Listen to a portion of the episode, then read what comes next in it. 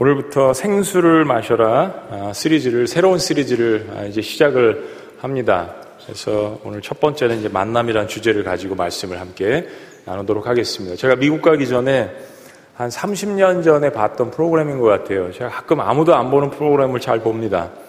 아, 농어촌에 계시는 시니어 분들이 나오셔서 뭐 게임도 하고 낱말 퀴즈를 하는 그런 프로그램이었어요. 그런데 이제 할머니 할아버지가 나오셔서 낱말을 맞추는데 이제 할머니가 낱말을 딱 보고 할아버지에게 이제 설명을 하시는 거예요. 그래서 할머니가 낱말을 딱 보시더니 할아버지에게 그냥 단 한 번에 할아범 우리 같은 사회를 뭐라고 하지? 그랬더니 할아버지께서 단 1초도 쉬지 않고 왼수. 그래서 할머니가 아니 할아범 그게 아니고 네 글자요 네 글자 그랬더니 할아버지께서 단 1초도 쉬지 않고 평생 왼수. 아마 이 이야기를 많이 들어보셨을 거예요. 저는 실제로 TV 방송에서 봤어요. 아, 이제 뭐 정겨운 그런 이야기라고 들릴 수도 있겠죠. 60년을 그래도 같이 함께 살으셨는데 아, 우리가 음, 평생 왼수로 살아가면 곤란한 일이지 않습니까? 만남을 통해서 이렇게 가족과 아, 우리 친지 구성원이 됐는데요. 그 이무석 교수님의 정신 분석 학자입니다. 30년 아, 만에 휴식이라는 책이 있는데 이 책에 나오는 이야기입니다. 한번 들어보세요.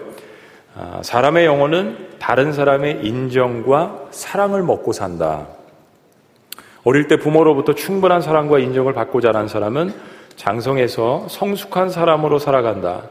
그러나 세상에 그런 가정이 많지 않은 것이 문제다. 그래서 사랑과 인정에 굶주린 채 많은 사람들이 어른이 되어 있다. 우리들은 어릴 때 채워지지 못한 인정과 사랑을 받으려고 필사적으로 노력한다. 모든 것을 바쳐서 성공하고자 하는 것도 사실은 그 성공을 통해서 인정받고 싶고 사랑받고 싶기 때문이다. 네. 좀 공감이 가시죠? 그래서 많은 사람들은 이 세상을 살면서 끊임없이 인정받고 사랑받으려고 노력을 합니다. 어, 인간이 가지고 있는 절대 고독이 있습니다. 네, 다다음 시간에 또 말씀을 드리겠지만, 그래서 외롭습니다. 아, 힘듭니다. 사람이 고파요. 사람이 그립습니다. 근데 사실은요, 사람이 그리운 게 아니라 사랑이 그리운 겁니다. 그것만 봐도 사람은 참 목이 마른 존재예요. 육신적으로 여러분 물을 하루만 안 마셔 보십시오. 엄청난 몸의 그 리액션 반응이 일어납니다. 죽을 것 같아요. 이틀만 안 마셔 보십시오. 3일만 안 마셔 보십시오. 탈수가 나서 어, 쓰러질 수 있습니다. 예, 몸은 그렇게 반응을 하는데 영적인 것은 어떻습니까? 예, 마음적으로는 정신적으로는 너무나도 고독하고 힘들 때 예, 어떻게 하십니까? 그래서 우리는 인생을 살면서 수많은 만남을 시도해요. 이런 것들을 채우려고 때로는 자기 자신도 모르죠.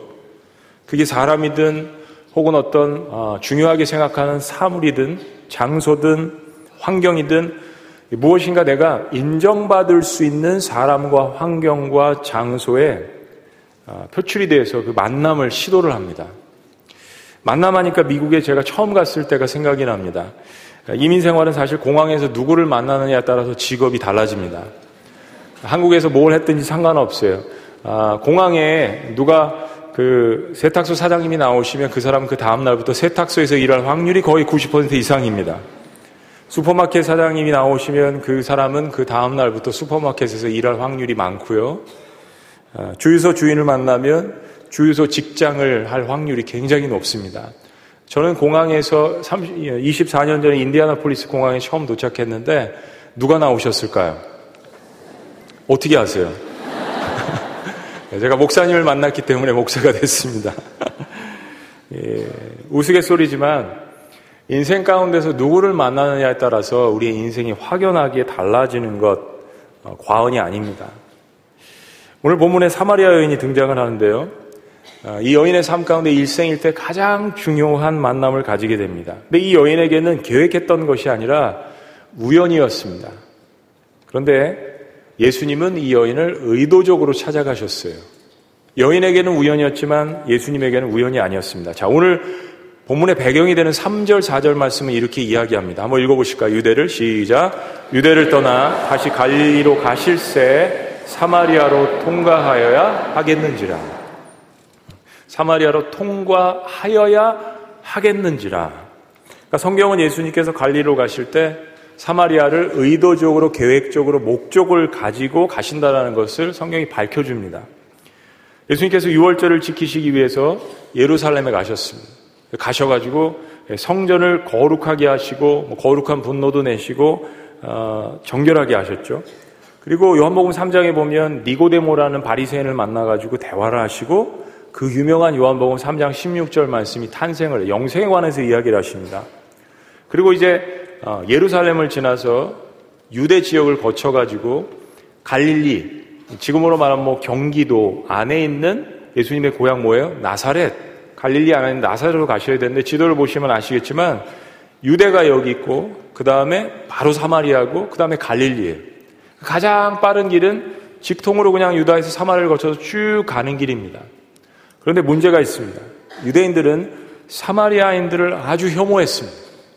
그래서 거의 100%의 유대인들은 이 가까운 길을 놔두고 요단강이 북쪽에서부터 남쪽으로 쭉 내려오는데 베리아를 거쳐가지고 거의 두 배나 되는 그 동편으로 해가지고 갈릴리로 갔습니다.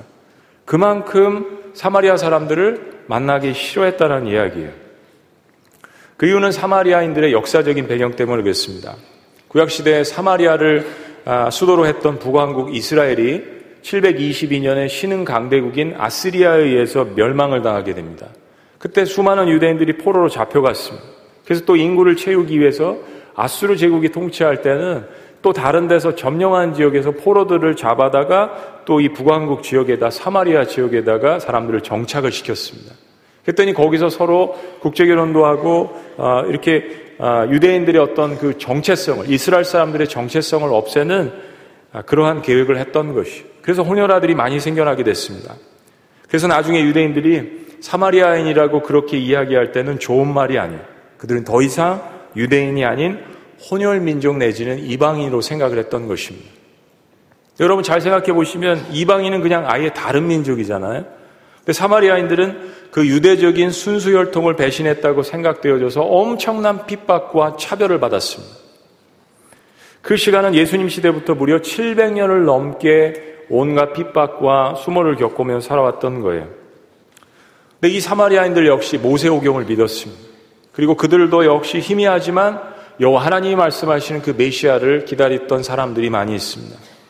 그런데 예수님께서 그토록 유대인들이 멸시하고 핍박했던 그 지역인 사마리아를 그냥 가신 것이 아니라 의도적으로 지금 통과하고 계시다는 이야기를 성경이 이야기합니다. 예수님께서 오늘 또 한 번의 만남을 준비하고 계시는 것이에요.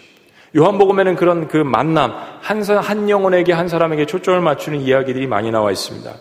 오늘 여러분들도 그런 특별한 만남에 오신 분들입니다. 이 자리가 그런 축복의 자리가 되시기를 주의 이름으로 축원합니다. 지금 제자들이 동네 먹을 것을 살아갔습니다. 때가 제 6시라고 하는 것은 지금의 정오입니다. 이제 우리 지금 예배 드리는 이런 시간이 12시입니다. 어, 예루살렘으로부터 사마리아까지 광야를 거쳐서 2, 3일을 예수님께서 걸어서 여행을 하셨어요. 무리가 아닙니다. 하나님의 아들이시지만 육신의 몸을 입고 계셨어요. 저는 참 이게 성경에서 정이 가요. 배가 고프시다, 우셨다, 기뻐하시고, 시장하시고, 목이 마르시고, 피곤하고, 신이시지만 하나님의 아들로서 우리를 극률하시고자 체휼하시고자 우리를 공감하시고자 이해하시고자 당신의 아들을 하나님의 아들을 이 땅에 내려보내셨습니다. 그런 모습에 참 저는 정이 갑니다. 예수님은 행로에 지쳐서 잠시 쉬시려고 우물 곁에 앉으셨습니다. 그런데 이 우물은 아주 오래전에 창세기에 나오는 야곱이 만든 우물로 알려진 굉장히 전설적인 장소예요. 바로 여기서 예수님과 한 여인과의 운명적인 만남이 시작되는 것입니다. 마침 한 여인이 여기에 물을 기르러 왔습니다. 우리가 알고 있는 사마리아 여인이에요.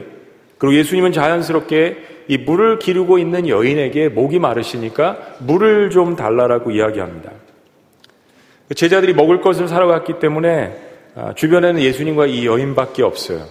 그때 이 여인이 물 달라고 하시는 예수님께 굉장히 퉁명스럽게 아, 이렇게 이야기를 합니다. 구절 말씀 다 같이 읽습니다. 시작. 사마리아 여자가 이르되 당신은 유대인으로서 어찌하여 사마리아 여자인 나에게 물을 달라 하나이까 하니 이는 유대인이 사마리아인과 상종하지 아니함이로라. 여인은 예수님의 요청에 너무나도 놀랐습니다. 여인은 여자고 예수님은 남자예요. 거기다 예수님은 유대인이고 여자는 사마리아인입니다. 지금 남자와 여자가 아무도 없는데 이 대낮에 그 당시에 그리고 사마리아인과 유대인이 이렇게 특별히 예수님이 유대인으로서 사마리아인 여인에게 이 시각에 이 장소에서 말을 걸고 물을 달라고 하는 것은 정상적인 것은 아닙니다. 학자들은 사마리아 여인이 야곱의 우물 말고 주변에 더 가까운 우물이 있음에도 불구하고 이곳에 왔다라고 이야기합니다. 또 그 뜨거운 중동 지역에서 난 12시에 물을 기르러 온 여인도 사실은 정상이 아니에요. 거의 모든 여인들이 저녁에 해가 질 무렵에 선선할 때 물을 들어왔습니다. 이 이야기를 아시는 분들은 아시겠지만 이 여인은 무엇인가 사회적으로 왕따를 당하는 신분입니다. 인정을 받지 못하는 사람이에요. 생각해 보세요, 여러분. 기온이 선선할 때 3, 3, 5 짝을 지어가지고 막 수다 떨면서 오는 게 재미인데 이 여인은 혼자 그것도 12시에 중동의 떼약볕에 물을 들어 왔습니다. 재미없고 외롭고 힘든 일일 수 있습니다. 얼마나 이 여인이 힘들었으면 이런 일을 했을까요? 혼자 야곱의 우물을 찾아왔어요. 얼마나 삶의 외톨이면 친구 하나 없이 이렇게 혼자 물을 들어 왔을까요? 제가 이야기를 비약하는 것이 아니라 이야기를 끝까지 읽으시면 이 여인이 그렇다라는 것을 여러분이 다 아실 거예요. 그리고 이 여인에 관한 소문이 이 사마리아 지역에서는 수가성 지역에서는 좋지 않았다라는 것을 우리가 직감을 합니다. 그러니까 그렇게 동네에서 왕따를 당하는 여인이 사람들의 눈을 피해서 아무도 물 기르러 오지 않는 그 시간에 12시에 떼약밭에 혼자 야곱의 우물에 왔는데 예수님께서 유대인 남자로서 지금 여인에게 물을 달라고 하시는 겁니다. 구절에 보면 요한은 당시에 이런 사건은 있을 수가 없는 일이라는 것을 이야기해요. 구절 여러분 읽으셨지만 그 후반부 보니까 이는 이렇게 이 여인이 따지고 퉁명스럽게 하는 이유는 유대인과 사마리아인이 서로 뭐하지 아니한다고요? 상종하지 아니한다. NRSB라는 영어 성경에 보면 이렇게 해석을 합니다. 이는 유대인들이 사마리아인들과 사물을 공유하지 않는다. 그러니까 가까, 가까운 사이지만 가깝게 살면서 지역적으로 때론 같은 민족이었지만 함께 만나지도 않을 뿐더러 물건도 서로 공유하지 않고 밥 숟가락도 섞지 않고 말도 섞지 않고 함께 먹지도 않고 교제하지 않는 그런 관계라는 거예요. 한번 따라합시다. 평생 왼수. 왼수는 사실 다 가까운 데 있죠. 멀리 있는 사람은 왼수가 아닙니다. 지금 그런 관계라는 거예요. 그런 사람이 여러분에게 와서 물 한 잔 달라고 한다든지, 예? 보기도 싫고 그 지역을 지나기가 싫어서 두 배나 되는 시간을 걸려가지고 가는 그런 관계인데 밥 좀 사달라고 한다든지 밥을 같이 먹, 자고 하면 우리의 반응은 어떻겠습니까? 성경은 모든 사람이 죄를 범했다라고 이야기합니다. 저는 이 말씀이 너무 좋아요. 네. 모든 사람이 죄를 범했다. 그러니까 비교할 필요가 없어요. 열등감이 여기서 해결되는 거예요. 모든 사람이 죄를 범. 그러니까 성경은 인간이 죄인이라고 이야기하는데 이 죄인된 인간이 거룩하신 하나님과 이미 원수의 관계에 있다라고 설명을 합니다. 때문에 우리의 삶에 있어서 하나님이 찾아오셔서 말씀하실 때 우리의 처음 반응은 바로 이 여인의 반응처럼 퉁명스러울 수밖에 없는 거예요. 우리는 그런 만남과 그런 대화에 비록 사랑과 은혜를 가지고 친절을 가지고 다가와도 익숙하지 않습니다. 사실 우리가 느끼기에 필요로 하는 만남은 어, 우리의 육신적인 목마름을 채우는 만남이에요. 지금 내가 필요한 것. 뭐 영어로 felt need라고 하는데 피부적으로 느끼는 그런 것들을 채워주는 그런 만남을 우리는 원하고 계획합니다. 그렇게 하나님이 찾아오셔서 가장 중요한 육신을 다스릴 수 있는 영적인 생수를 말씀하실 때 우리는 처음에 어색하고 뻘쭘할 수밖에 없는 거예요. 신학자인 탐 라이트가 이 만남에 대해서 이렇게 이야기를 합니다. 그분은 하나님은 하늘의 차원에서 말씀하시고 사람들은 땅의 차원에서 듣는다. 네. 하지만 한 분 하나님이 하늘과 땅을 둘 다 창조하셨기에 또 예수님 사역의 핵심이 하늘의 생명을 땅에 전해주는 것이기에 그런 의미에서 오해는 당연하다. 하나님이 아신다는, 이해하신다는 요한복음 1장 그렇게 시작합니다. 1장 14절에 말씀이 육신이 돼요. 우리 가운데 거하십니다. 그런데 굉장히 중요한 게 있습니다. 이걸 깨닫는 게 중요해요. 나는 내가 정작 필요한 것이 무엇인지 모르지만 하나님은 지금 나에게 가장 필요한 것이 무엇인지 정확히 아신다라는 믿음. 내 어차피 죄인이고 부족하고 상처도 있고 그러나 나는 나에게 정작 가장 필요한 것이 무엇인지 모를 수 있지만 하나님은 지금 나에게 가장 필요한 것이 무엇인지 정확히 안다라는 이 믿음의 출발이 중요한 거예요. 예수님이 가르쳐 주시고 말씀하십니다. 자, 10절 말씀. 예수께서 다 같이 읽습니다. 시작. 예수께서 대답하여 이르시되 내가 만일 하나님의 선물과 또 내게 물 좀 달라 하는 이가 누구인 줄 알았다면 내가 그에게 구하였을 것이요. 아멘. 자꾸 생수 이야기하니까 물을 마시게 되네요. 그렇습니다. 이처럼 철저하게 고독하고 외로운 여인에게 가장 필요한 것은 자신을 만드시고 이 땅에 보내시고 구원하실 수 있고 용서하실 수 있고 품어주실 수 있고 사명도 주실 수 있고 능력도 주실 수 있는 그 하나님을 만나는 것입니다. 예수님은 그것을 하나님의 선물, 즉 생수라고 표현을 했습니다. 여인의 삶에서 가장 이해할 수 있는 단어, 늘 우물 곁에 12시에 물 들어왔던 이 여인이 이해할 수 있는 단어, 생수. 그리고 그것을 주시는 분은 지금 만나고 있는 이 낯선 유대인이라고 예수님께서 이야기하시는 것이에요. 그리고 예수님께서 지금 그 생수를 주실 수 있다라는 말입니다. 여자가 다시 퉁명스럽게 이렇게 반응을 합니다. 11절 말씀. 이 여인은 단순히 여자가 아니라 저와 여러분들을 대표하며 인류를 대표하는 우리 사람을 대표하는 것입니다. 우리의 고백이에요. 11절 다 같이 읽습니다. 시작. 여자가 이르되 저 물기를 그릇도 없고 이 우물은 깊은데 어디서 당신이 그 생수를 얻겠삼나이까? 사람이 하나님을 만날 때는 항상 자신이 가지고 있는 현실과 비교할 수밖에 없습니다. 여기는 예수님이 말씀하시는 living water 이 생수에 관해서 이해하지 못했습니다. 이 생수가 우물 밑바닥의 물이라면 그것을 퍼낼 어떤 큰 기구나 도구나 그릇이 있어야 하는데 이 낯선 유대인 남자는 그런 것을 전혀 갖고 있지 않습니다.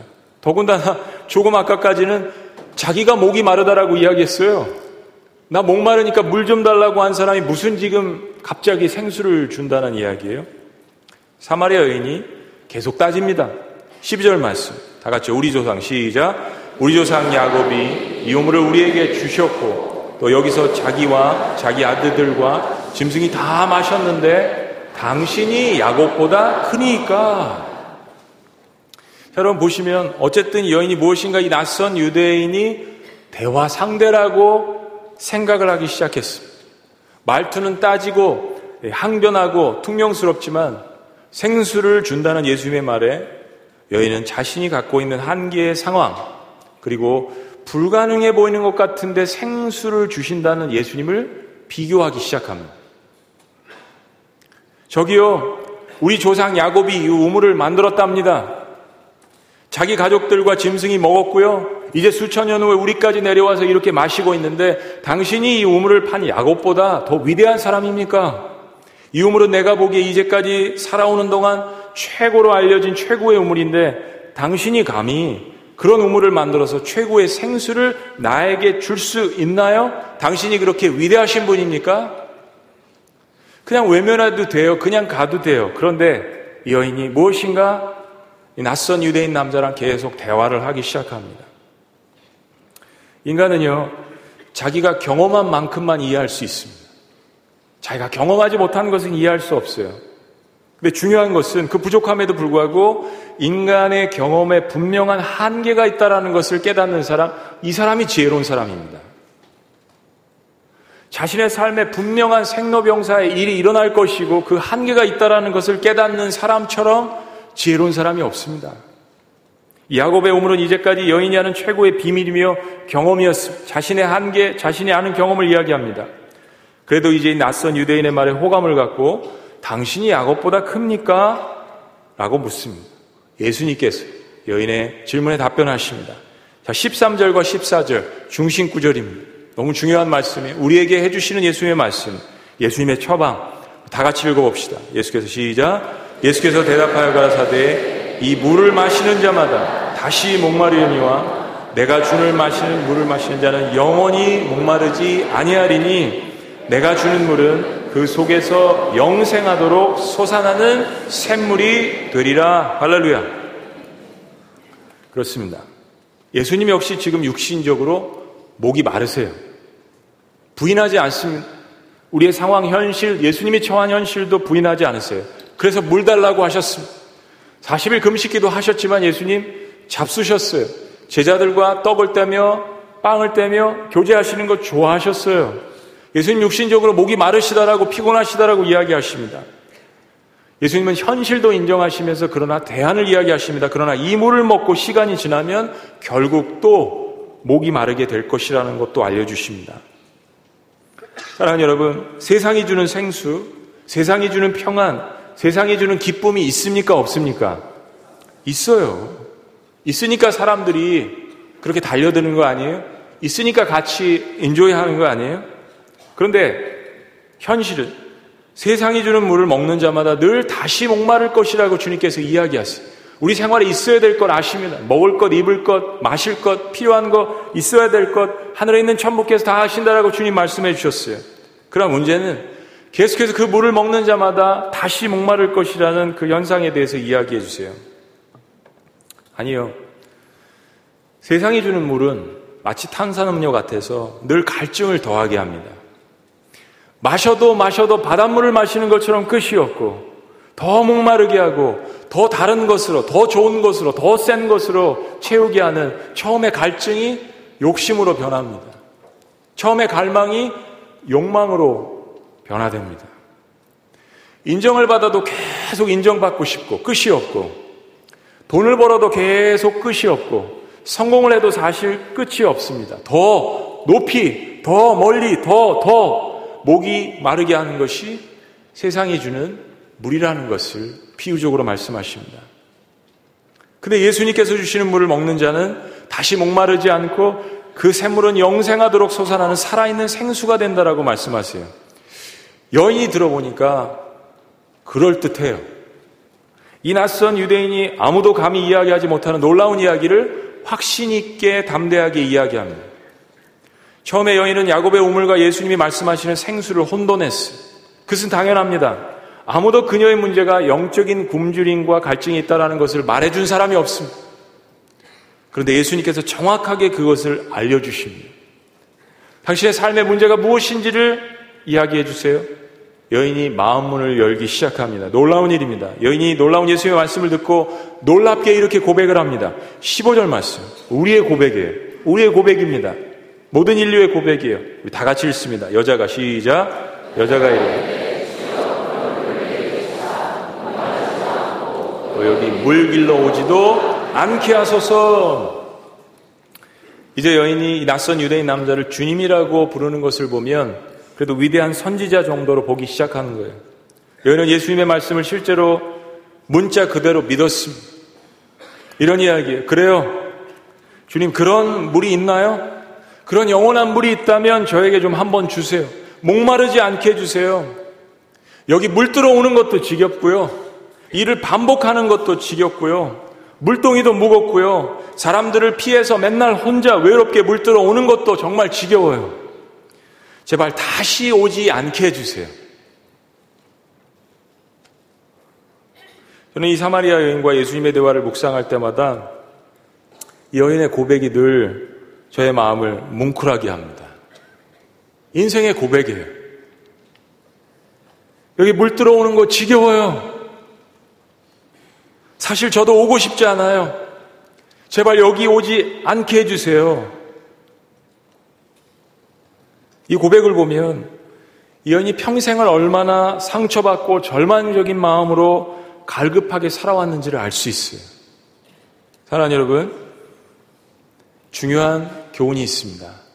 이 갈급함이 신앙의 시작입니다. 한번 따라 합시다. 갈급함이 신앙의 시작이다. 진정한 만남의 시작이에요. 여러분 추석 때 뭐 송편 만들고 전 굽고 가족들 만나고 얼마나 피곤하세요. 주일날 이제 밀린 빨래 해야 되고 집안도 청소해야 되고 그런데 왜 8층까지 주차도 힘들고 자리 잡기도 힘든데 왜 오늘 이 시간에 여러분 나와 계십니까?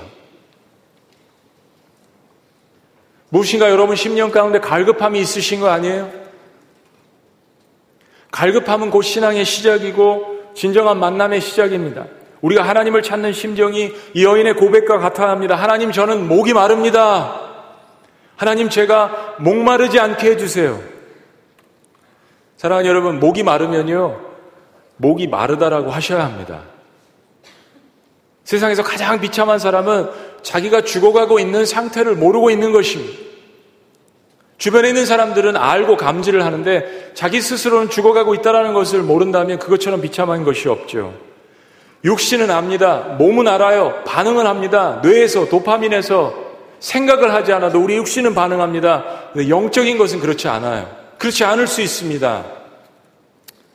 왜냐하면 우리의 영이 죄 때문에 죽어 있었기 때문에 그래요. 그리고 신앙생활 하더라도 내가 하나님과의 교제를 계속하지 않으면 영은 민감한 것이기 때문에 그러지 않을 수 있어요. 내가 지금 어떤 상태에 있는 것을 모르는 것처럼 슬픈 현상은 없습니다.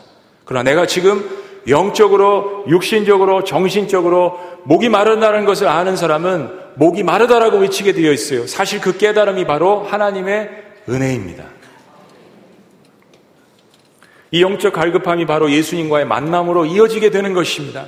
그런 의미에서 15절을 다시 봅니다. 여자가 이르되 주여 그런 물을 내게 주사 목마르지도 않고 또 여기 물 길러 오지도 않게 하소서. 얼마나 간절한 부르짖음입니까? 제가 일 좋아서 하는 줄 아세요? 유대인 양반 선생님 아니 선지자 물 길러 오지 않게 해주세요. 다시는 목마르지 않게 해주세요. 그런 물이 있으면 저에게 좀 나눠주세요. 오늘 예배 나온 모든 분들에게 그런 갈급함이 여러분들의 있기를 주의 이름으로 축원합니다. 아니 그런 갈급함이 있어서 오늘 이 자리에 여러분들이 있으신 줄로 믿습니다. 제가 목회하는 동안에 교회를 처음 나오신 분들이 더러 있었습니다. 우리는 그런 분들을 생고구마라고 합니다. 아까 10시에 이야기를 했더니 오늘 어머니께서 아들 손을 붙들고 나가시면서 목사님 평생 태어나서 얘 오늘 교회 처음 나왔어요 그러시더라고요. 와 얼마나 기쁜지요, 마음이. 여러분, 요즘 세상에서 교회 태어나서 처음 나오는 사람들 보기 쉬워요, 어렵습니까? 쉽지는 않죠, 여러분. 다른 종교를 다니신 분들도 덜어 있었어요. 근데 그런 분들 고백이 인물 설교를 하잖아요. 이처럼 뭐 야곱도 하고 이삭도 하고 뭐 아브람도 하고 모세도 하고 에스더도 하고 기생 라합도 하고 그분들의 고백이 목사님 저는요 목사님이 뭔지도 모르고 교회가 뭔지도 모르고 뭐 야곱 이름도 어렵고 그런 거 잘 몰라요. 그런데 참 신기하게 오늘 하나님께서 저에게 말씀을 주시는데 그 아브라함에 대해서 이야기하는데 하나님께서 거울 들여다보듯이 저의 인생을 다 들여다보시고 오늘 저에게 이야기하시는 것 같아요. 그런 고백을 덜어 들었습니다. 그리고 마음속 깊은 곳에서 무엇인가 하나님께서 제 인생을 다 들여다보시고 제가 우물 곁에서 생수를 찾는 그런 것 같은 그런 뜨거운 눈물을 하나님이 주셨어요. 하나님께 살아계신 것 같다는 그런 고백을 합니다. 영적으로 목이 마른 것이에요. 근데 교회 와서 예배 드리다가 내가 무엇에 목이 마른지를 발견하게 되는 거죠.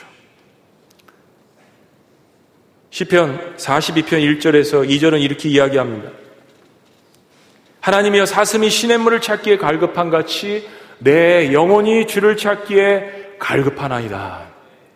우리 2절 말씀 우리의 고백이에요. 다 같이 낭독합니다. 시작. 내 영혼이 하나님, 곧 살아계신 하나님을 갈망하나니 내가 어느 때에 나가서 하나님의 얼굴을 배울까? 따라합시다. 갈급. 따라합시다. 갈망. 그렇습니다. 우리에게 영원히 목마르지 않는 생수를 주시는 하나님을 만나는 것은 인생 최대의 기쁨이자 목표입니다. 내가 갖고 있는 경험, 지식, 직업, 학업, 이 모든 것들은 인생의 최고의 수, 목표가 될 수 없습니다. 그런 것들은 다 수단에 불과한 것이죠. 관계도 역시 마찬가지입니다. 명예나 인간관계도 다 마찬가지입니다. 그것을 통해서 하나님께서 나를 이 땅에 보내신 것이 무엇인지 그 목표를 찾는 것이 우리에게 있어서는 너무 중요해요. 오늘 그래서 이 자리에 나오신 것이, 그래서 예배하는 것이, 그래서 예배하는 데는 갈망이 필요하고 목마른 것이 필요합니다. 하나님이 여러분처럼 부르짖고 주님을 만나기를 갈급해 하시는 자들을 사랑하시고 여러분들을 찾으시는 것을 믿으시기를 주의 이름으로 축원합니다. 여기에 이 갈부짖음에 이 갈망에 이 부르짖음에 하나님께서 이사야서에서 55장에서 이렇게 답변하십니다. 오라 너희 모든 목마른 자들아 물로 나오라 돈 없는 자도 오라. 너희는 와서 사먹되 돈 없이 값 없이 와서 포도주와 젖을 사라. 백그라운드도 필요 없고 돈도 필요 없고 물질도 필요 없고 관계도 필요 없고 인정도 필요 없고 아무것도 없이 값 없이 돈 없이 와서 포도주와 젖을 사라. 물로 나오라. 우리 인생의 현상에 대해서 이야기하십니다. 너희가 어찌하여 양식이 아닌 것을 위하여 은을 달아주며 배부르게 하지 못할 것을 위해서 수고하느냐? 썩어질 것, 없어질 것, 그런 것을 위해서 목숨을 바칠 가치가 있느냐? 왜 그것을 위해서 수고하느냐? 내게 듣고 들을지어다. 그리하면 너희가 좋은 것을 먹을 것이며 너희 자신들이 기름진 것으로 즐거움을 얻으리라. 그래서 너희는 귀를 기울이고 내게로 나와 들으라. 그리하면 너희의 영혼이 살리라 내가 너희를 위하여 영원한 언약을 맺으리니 곧 다윗에게 허락한 확실한 은혜니라. 내가 내 종 다윗에게 맺은 것처럼 나를 찾는 모든 자들에게 나를 나에게 나오는 모든 자들에게 나의 자녀 나의 아들 다윗과 같이 맺은 그 언약을 그 은혜를 변하지 않는 그 은혜를 너에게 줄 것이니라는 하나님의 언약의 말씀이세요. 6절 말씀 우리 다 같이. 우리에게 당부하시는 거예요. 시작. 너희는 여호와를 만날 만한 때 찾으라. 가까이 계실 때 그를 부르라. 그렇습니다. 사랑하는 여러분, 만날 만할 때가 언제입니까? 제 인생의 경험과 목회의 경험을 뒤돌아볼 때요. 하나님을 가장 가까이서 만날 만할 때는 내가 가장 힘들고 곤고하고 어려울 때입니다.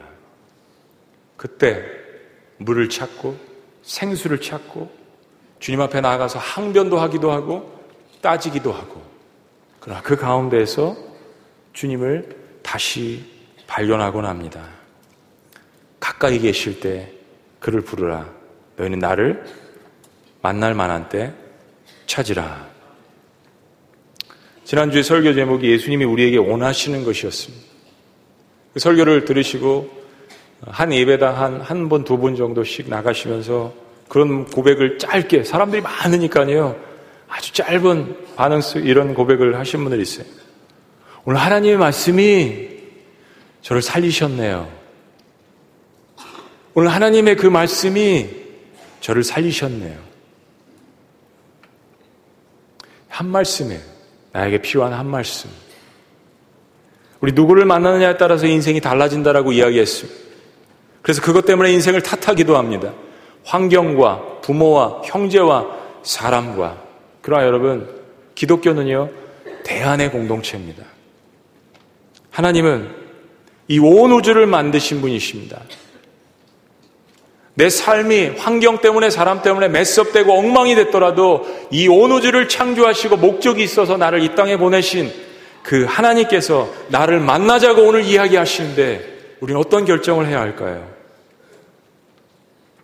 여러분 낙심하지 않고 오호라 너희 모든 목마른 자들아 물로 나오라 하시는 그 주님의 음성에 반응하시기를 주의 이름으로 축원합니다. 우리 자리에서 다 같이 일어나셔서 찬양했으면 좋겠습니다.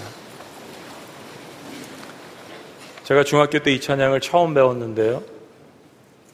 얼마나 은혜가 되던지 요한복음 4장을 그냥 싹 정리해서 기도로서 승화시킬 수 있는 그런 찬양입니다. 우리 젊은 세대들도 이 찬양을 많이 했으면 좋겠어요. 우물가의 여인처럼 난 구했네. 헛되고 헛된 것들을 그때 주님 하신 말씀 내 세매와 생수를 마셔라.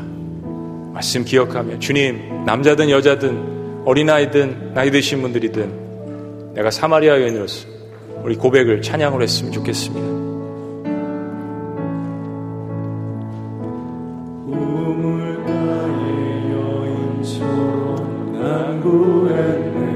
헛되고 헛된 것들을. 헛되고 헛된 것들을. 그때 주님 하신 말씀. 그때 주님 하신 말씀. 내 세매와 생수를 마셔라. 오 주님. 오 주님. 채우소서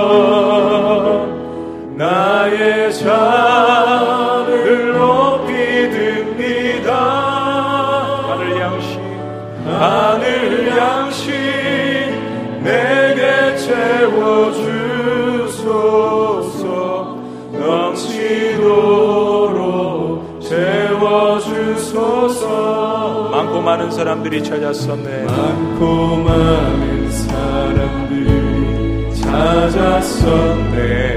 헛되고 헛된 것들을 고백합시다. 헛되고 헛된 것들을 그러나 주 안에 감추인 보배 주 안에 감추인 몸에 세상 것과 세상 것 손을 들고 고백합시다. 오 주님. 오 주님. 채우소서. 채우소서. 믿음으로 나의 잔을 나의 잔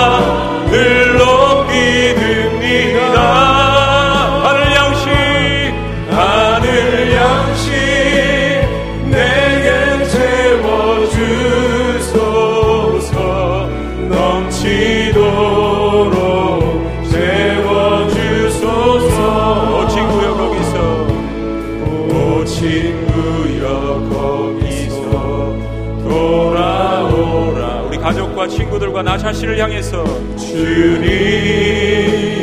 넓은 품으로. 아멘 아멘. 그때 주님 그때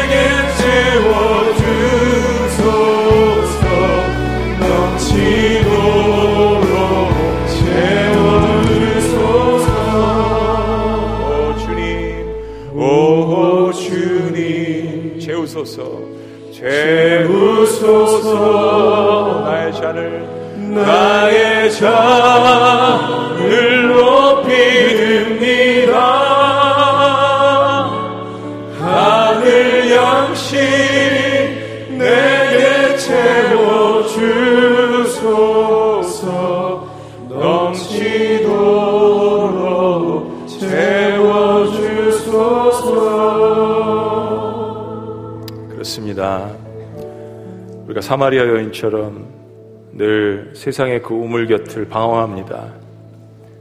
매일 그 뜨거운 대학볕에 때로 혼자 다가갑니다.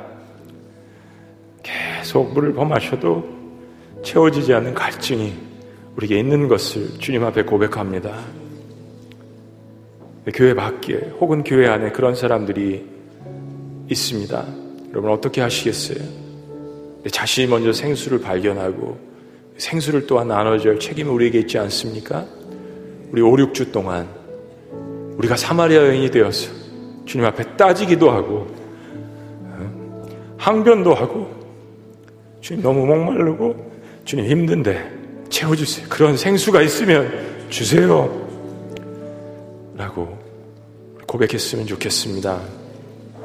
살아계신 하나님, 현대를 살아가면서 어느 시대보다도 사람들이 많이 지치고 또 힘들고 갈급함이 있습니다. 그런데도 불구하고 우리의 영적인 갈급함이 어디 있는지 모르고 계속 쳇바퀴 돌듯이 그 삶을 반복하며 힘들어하는 그 영혼들을 보시고 오라 너희 목마른 자들아 물러 나오라 이 물을 먹는 자마다 다시 목마르려니와 내가 주는 이 물을 먹는 자마다 다시는 목마르지 아니하리라는 이 말씀을 우리에게 부어주시는 것 너무나도 감사합니다. 주님의 물과 피를 다 쏟으셔서 그 생수를 만드셔서 우리에게 먹여주시는 것 너무나도 감사합니다. 5, 6주 동안 우리의 잔을 다시 한번 비우게 하시고 이 잔을 높이 들어서 이 잔을 주님께서 채우시는 놀라운 영적인 축복을 받게 하여 주시옵소서. 우리의 삶의 모든 문제가 영의 갈급함이 가득 채워지는 경험을 통하여서 해결받을 수 있도록 주여 인도하여 주시옵소서. 블레싱을 향하여서도 이 믿음을 가지고 나갈 수 있도록 축복하여 주시옵소서. 우리의 잔을 높이 들 때 우리의 이웃의 잔도 함께 들 수 있도록 아버지 역사하여 주시옵소서. 한 영혼을 찾으시는 주님, 그 만남을 귀하게 여기고 예배로 나온 주의 백성들을 축복하여 주시고 기억하여 주시옵소서. 이제는 우리 주 예수 그리스도의 은혜와 하나님 아버지의 극진하신 사랑과 성령님의 감화교통 역사하심이 오늘 사마리아 우물가에 나를 찾아오신 그 주님을 만나고 그 시작을 선언하며 주님이 주시는 생수를 받아 먹기를 선언하는 주의 모든 백성들의 위대한 고백 위에 지금부터 영원토록 함께 하시기를 간절히 축원합니다. 아멘.